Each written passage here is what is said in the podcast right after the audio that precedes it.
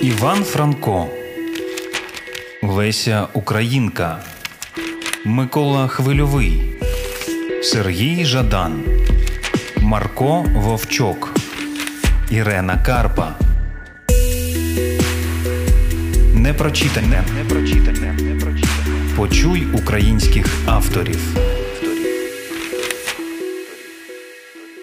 Вікторія Амеліна. Синдром листопаду. Епізод 8.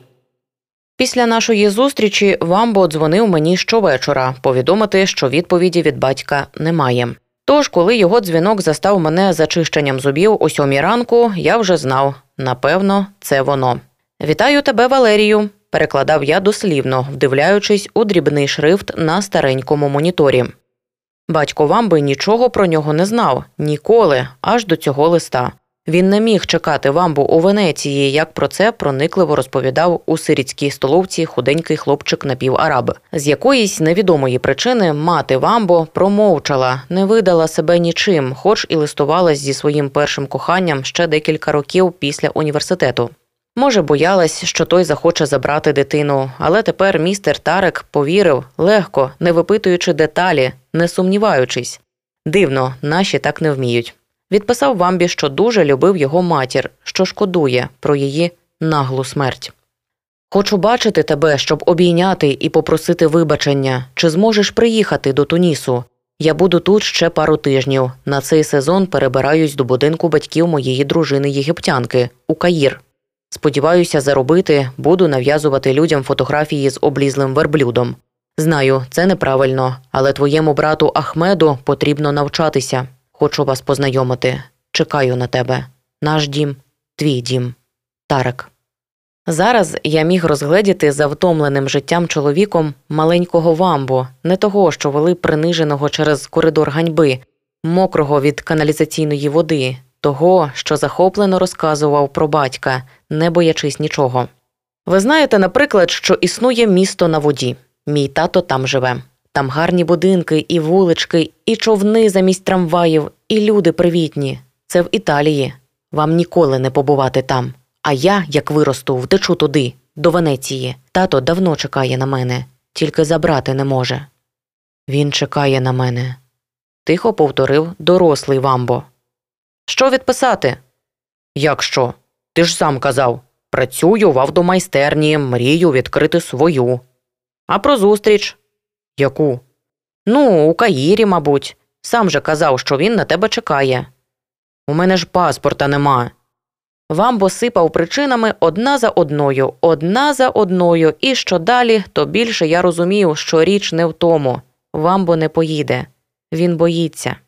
А ти ж і так їдеш, Костю. Давай відпишемо, що заїде мій друг, а? Що? Ну, будь ласка, я передам сувенір з України, грошей, ти розкажеш йому про мене. У тебе краще вийде. Грошей? Ти йому збираєшся гроші посилати? Ну, він же пише, що на навчання треба. Так, ти зовсім божевільний. Цей окей, цей чоловік кинув тебе малого, а тепер його другому сину треба вчитись в інституті. Ти сам що закінчив, Вамбо? Він зжер мене поглядом, ніби я посягнув на святе, і я зупинився, я майже зрозумів його, міг би зрозуміти, адже теж багато б віддав за зустріч із батьками, навіть тепер. Вибач, тихо сказав я. Я передам, що скажеш. Якщо, зрештою, в цьому сенс, а не в автомайстерні, значить на то й гроші. Але послухай, хіба ти не хотів би побачити його? А я побачу, побачу, от назбираю грошей, відкрию автомайстерню онука йому зроблю. Він же і про онуків питав.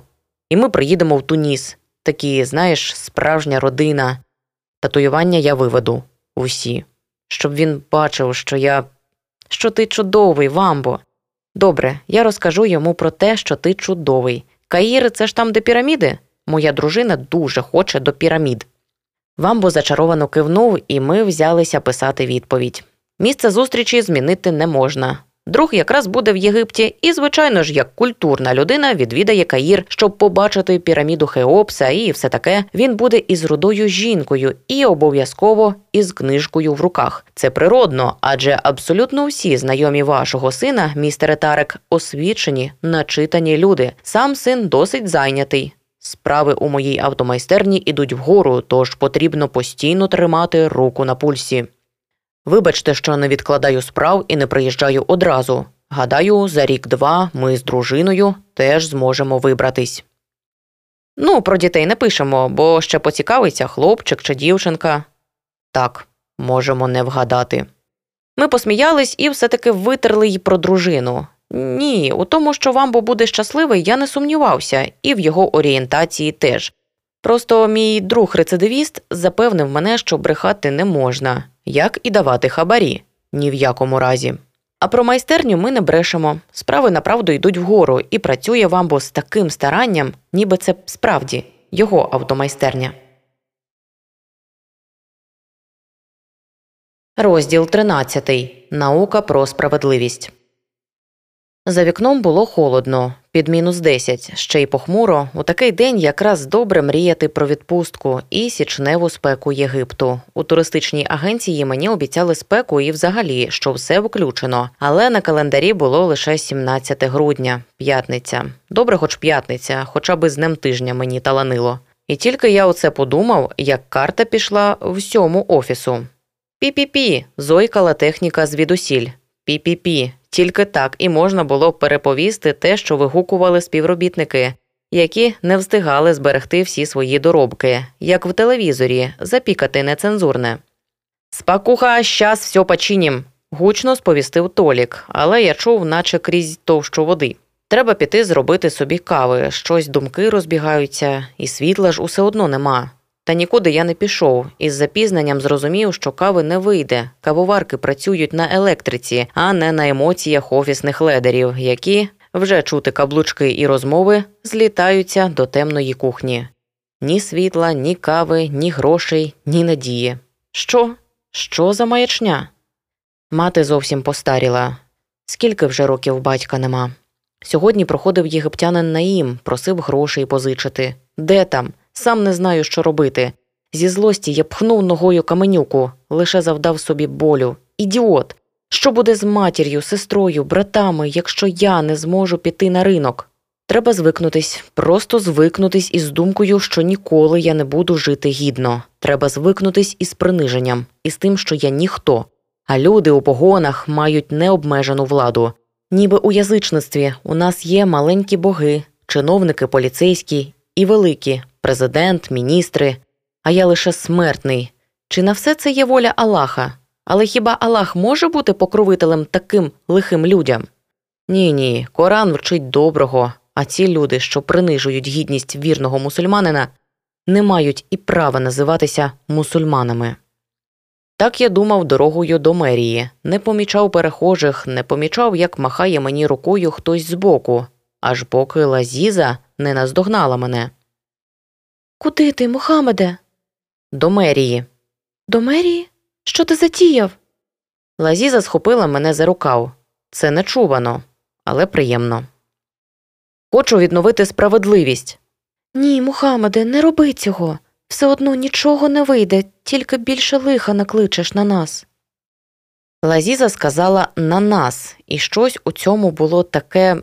Може, справді ми були б щасливі разом, але чи віддасть її батько за бідного торговця фруктами? Зачекай, я закличу батька. Він тут, неподалік. Що? Я не встиг перемкнутися зі своїх думок. Ну, батько тут, поруч, домовляється про щось із родиною Мухді. Я покличу.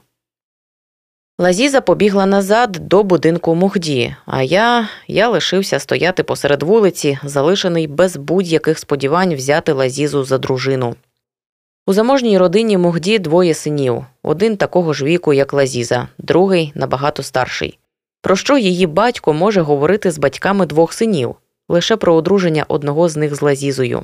Вигідна, така вигідна пропозиція, не те, що бути дружиною невдахи. Якби ця країна була справедлива, він мав би гроші на комп'ютер і час на навчання, бо мати отримувала б гідну пенсію і виплати на малолітніх дітей, і він знайшов би гідну роботу. Він же не просить нічого задарма. Лишень дайте можливість знайти роботу. Він працював би так добросовісно, що сам пророк пишався б ним, і батько був би щасливий на небесах. Але країною тут правлять ці язичники, що лише в собі бачать богів, вороги Аллаха. Я не став чекати повернення Лазізи, не хотів, аби вона і її батько зупиняли мене. Я рішуче покрокував до мерії мого забутого світом тоніського містечка. Відвага заполонила мене, прийшла на зміну відчаю. Зміни можливі, можливі, і справедливість можлива. Ніхто не сміє бити і принижувати гідність людини. І хіба для того західні жінки боролися за свої права, щоб тепер наші принижували чоловіків, щоб зривати нікап з обличчя його дорогоцінної лазізи? Ну добре, не його, не його, ніколи вона не буде належати йому. І все через цю державу, що плює на своїх громадян. Я нікого і нічого не чекатиму. Я зроблю все сам. Іншалах. Відвага, відвага, відвага у серці і у кожному кроці. Сходи здаються спочатку такими високими, але в мені змінюється щось, і ніби я знаю підтримка поруч. Ти куди, хлопче? Я? До мера, звичайно. Вас що, не попередили, що я прийду? А хто ти? Громадянин. Він пропустив мене, тому що відвага, як диво, йшла поруч, і коридори мерії розкрились переді мною. Щось голосно тріснуло коло обличчя. Ще раз коридори мерії темнішали, чиновники, як тіні, розчинялись чорнилами у воді. Ще раз коридори сміялись, ще раз відвага теж розчинялась, розтанула разом із тьмяними фігурами в розплавлених коридорах, змінилась розгубленістю. Я прокинувся. Сміялись не коридори. Колеги обступили мене щільним кільцем, як раніше обступали іграшковий вертоліт, дехто ще плескав у долоні. Я провалювався назад, туди, де йшов коридорами мерії худенький тунісець Мухамед, торговець фруктами, великі білі двері, червоні доріжки. Це палац чи місце служіння народу. Відвага. Я штовхнув двері двома руками які штовхають воду, щоб виплисти на поверхню. Мир тобі і милість Всевишнього, і його благословення, сказав я. Голосно і спокійно, я не боявся, ніби сам Аллах прийшов сюди поруч зі мною вимагати справедливості. Людина за столом підняла голову і задрижала. Кабінет захитався разом із дорогими килимами і портретами. Сміх, крики. Костю, та що тут відбувається, врешті-решт? Що ж це таке? Шеф лютував майже як тоді, коли зірвався контракт через мене. Зовсім недавно. Колеги припинили реготати навіть дівки. Павел Николаевич, так он, наверное, не специально же, это болезнь, наверное, какая-то, защебетала сердобольна Леночка.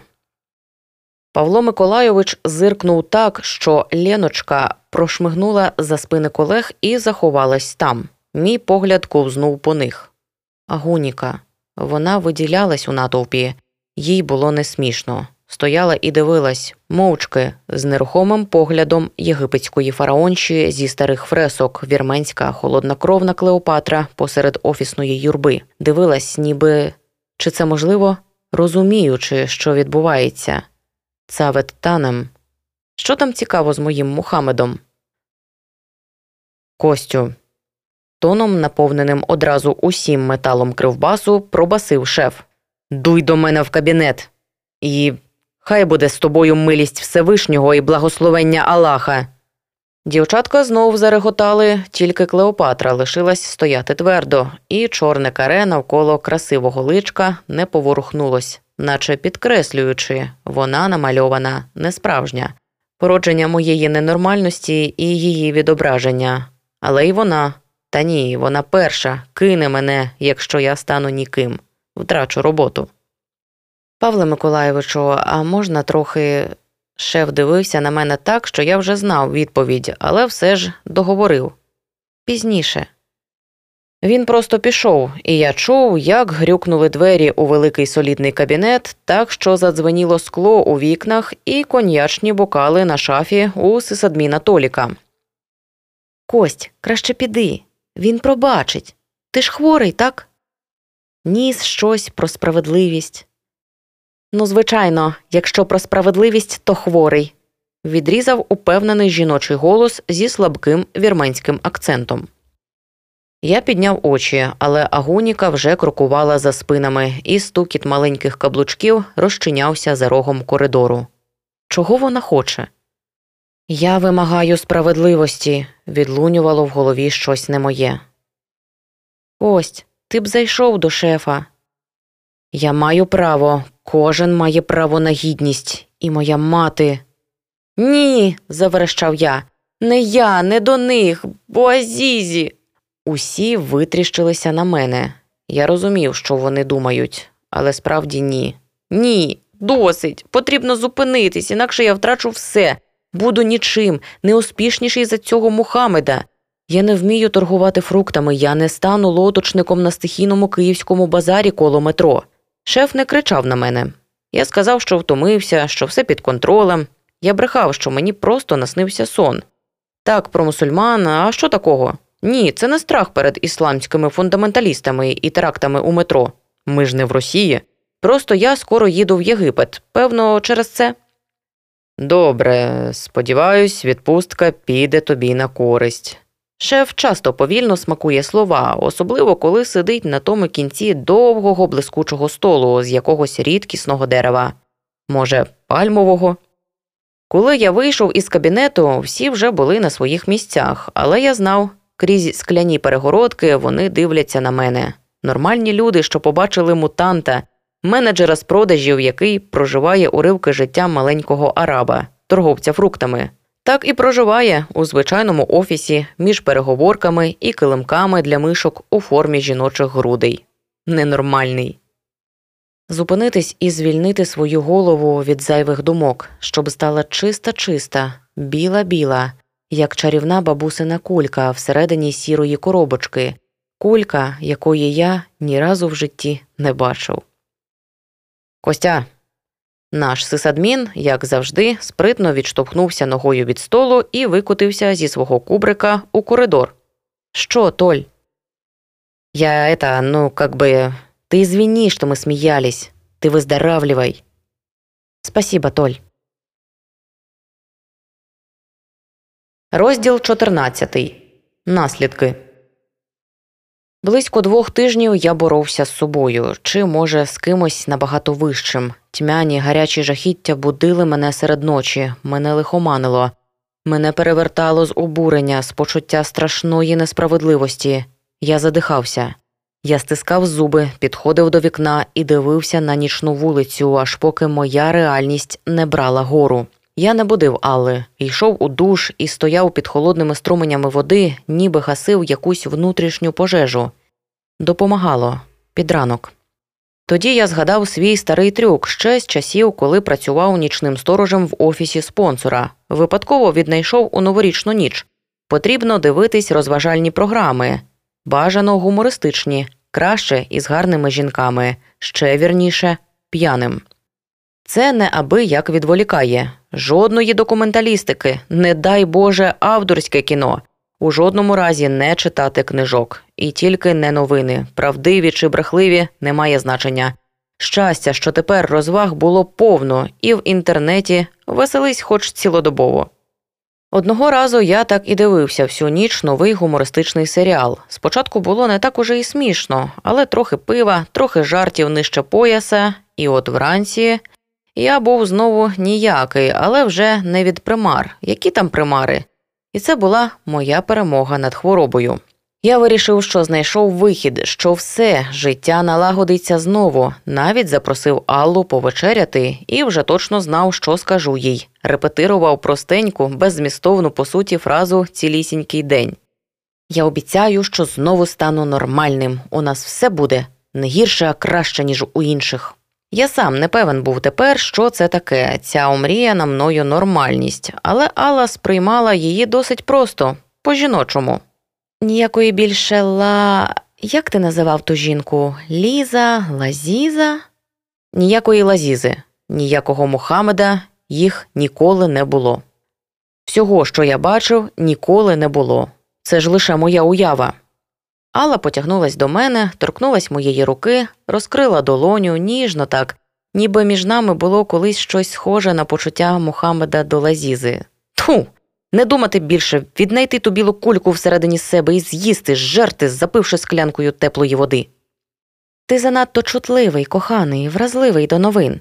Звичайно, це тяжко уявити, дійти до того, щоб палити себе живцем. Але в тому то і справа, що цього нормальній людині уявляти не треба. Довідка самоспалення туніського вуличного торговця 17 грудня 2010 року стало поштовхом до всенародних акцій протесту в Тунісі, які, зрештою, призвели до відставки президента Зіна Аль-Абідіна Бен Алі, що правив країною 23 роки поспіль. Палити себе живцем? Про що ти? Ну, те, що у новинах було про араба. У яких новинах? Ну, як? Ти хіба не бачив? Заворушення у Тунісі, здається, чи ще десь в Африці. Весь безлад через те, що якийсь придурок підпалив себе на знак протесту проти несправедливості. Видно, слави захотів. Тепер має. Я подумала, тобі через то і снилось жахіття. Якби кожен себе через таке підпалював, навколо самі свічки були б, а не люди. Як його звати? Цього придурка? Я підвівся. Алка дивилась на мене перелякано, та, мабуть, і всі відвідувачі зиркали вже в наш бік. Звідки я знаю, Костю? Сядь, будь ласка, кажу ж, якийсь араб. Цього не досить. Як він виглядав? Я нахилився над столом. Здається, мене колотило. Та яка в біса різниця? Ти що, не знаєш, як араби в Африці виглядають? Якийсь чорний, худий, брудний. Араби не чорні, процідив я. Алло, ти хоч розумієш, що верзеш? Людина у такому відчаї, що підпалює себе. Ти хоч на секунду можеш таке уявити, цей біль. Не можу, звичайно, не можу. І головне, не хочу, бо я не маю нічого такого уявляти. Я нормальна людина, я живу в Україні, я християнка, я продвинута особистість, врешті-решт. Що? Продвинута особистість? Та тобі наплювати на всіх, крім самої себе. Ти ж мрієш їхати в Єгипет до арабів. До арабів? То чого тут араби? Я хочу на море і до пірамід. Ти хоч подумала, що мало б з тобою статися, щоб ти підпалила себе, щоб піднесла сірник і відчула, як займається шкіра. Чорт, я так і сказав їй, так і сказав, сказав і сам уявив. Шкіра, певно, зайнялася б із найтонших волосин, що ростуть у неї на руках, скільки б вона не робила епіляцію. Мало що йде у світі відбувається. Он діти в Африці не доїдають, а ми ж отут всі сидимо в ресторані і нічого, і сидимо, і добре, що сидимо, і ти сидиш, Костю. Вона стишила голос і озиралась навколо, ніби перелякана руда кішка, яку викрили у товаристві благородних левів, дворова, попри всі мрії. Вона шипіла, але тиша навколо була така важка, що чув, імовірно, весь зал. Я зрозумів, що не правий, що зараз втрачу її через цю розмову. Все добре, все добре, панове, ми вже йдемо. Офіціант дивився із підозрою. Мабуть, він вважав ненормальних переважно не дуже платоспроможними. Цікаво. Раптом голосно і з викликом заявила білявка з яскраво червоними губами, яка привернула мою увагу ще до того, як я дізнався, чим закінчив, імовірно, мій базбуза. То ви хочете, щоб ми всі себе спалили замість того, щоб тут жерти? Я особисто завжди казала, що кожному своє. Правильно, з кожного по способностям, кожному по труду. крякнула якась дама, не дуже твереза, і не дуже насправді й дама, баба якась товстезна й бура на обличчі від випивки. Це ж араби, що ви хочете? парирувала білявка. І її супутник, сивий чоловік, схожий на професора, раптом не змовчав, сказав, здається, лише їй, але почули всі. А яка різниця? Араби ж не інопланетяни. Знаєте, Анжелочка, коли в 1968-му до Праги ввійшли радянські танки, польський, уявляєте, польський, навіть не чехословацький бухгалтер підпалив себе на знак протесту. Цього ніхто, правда, не помітив, крім аж тепер істориків і масових протестів ніяких не сталося. Я ось навіть не пам'ятаю його ім'я. Він зробив значущу паузу. Але жерти все таки розхотілося. І залік вам ставити, Анжелочко, теж. Він кинув на стіл декілька банкнот і попростував до виходу, несучи перед собою професорське пузо і гордість. Офіціант навіть не поворухнувся. Звісно, професор Жеон заліки у ресторанах призначає. Ну нічого, я теж підірвався. Ходімо, Алло. Та залишати гроші на столі все ж було неекономно, тож я ткнув офіціанту двохсотку. Не те, зрозумів із погляду, додав сотню. Знову не те. Дайте чек, будь ласка, буркнув я, остаточно вертаючись із Тунісу на землю. З чого це я в біса взяв, що арабські торговці фруктами єдині у світі, у кого є проблеми? Кожному своє. Так білявка казала.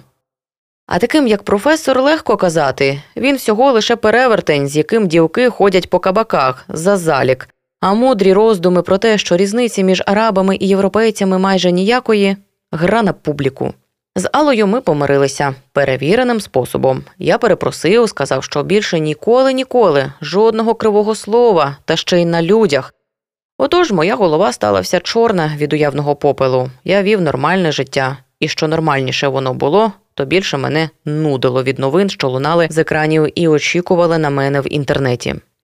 Самоспалення Мухаммеда мало якесь запаморочливо велике значення. Про торговця фруктами, якого я волів забути, тепер пам'ятатиме цілий світ. А він лежав обпечений у лікарні. Я знав це дуже добре, і не лише з новин. Я дивився на нього у новинах, дивився в нього і з нього у запаморочливо жахливих снах, які я більше не міг стримувати. У лікарняну палату до Буазізі приходив президент Тунісу Бен Алі. І я теж приходив. Було боляче, неприпустимо, боляче, і разом з тим я знав, що він прийшов до мене. Окрайком свідомості, обдурманений болем і знеболювальним, я, точніше він, араб, усвідомлював справедливості немає. Немає, але він її таки випалив для себе на власній шкірі, але випалив. Я не хотів його чути, не хотів більше цього жахіття, відповідальності за його самопочуття, за те, чи стане йому сил жити. Краще б просто його не було. Всі терплять, і він зобов'язаний був терпіти, а не влаштовувати сцен на вулиці.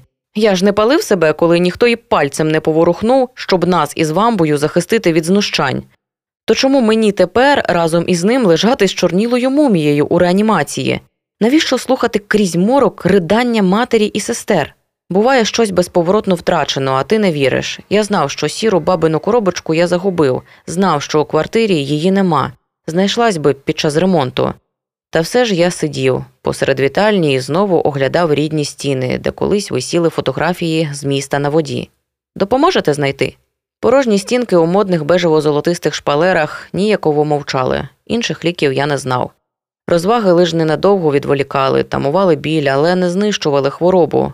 Мене вже не влаштовувала шипучка для зняття болючих симптомів. Я мріяв про антибіотик. Тоніс скинув свого президента, не зовсім без крові, звичайно, мусульмани ж, але скинув. А Мухаммед помер, може, і на краще.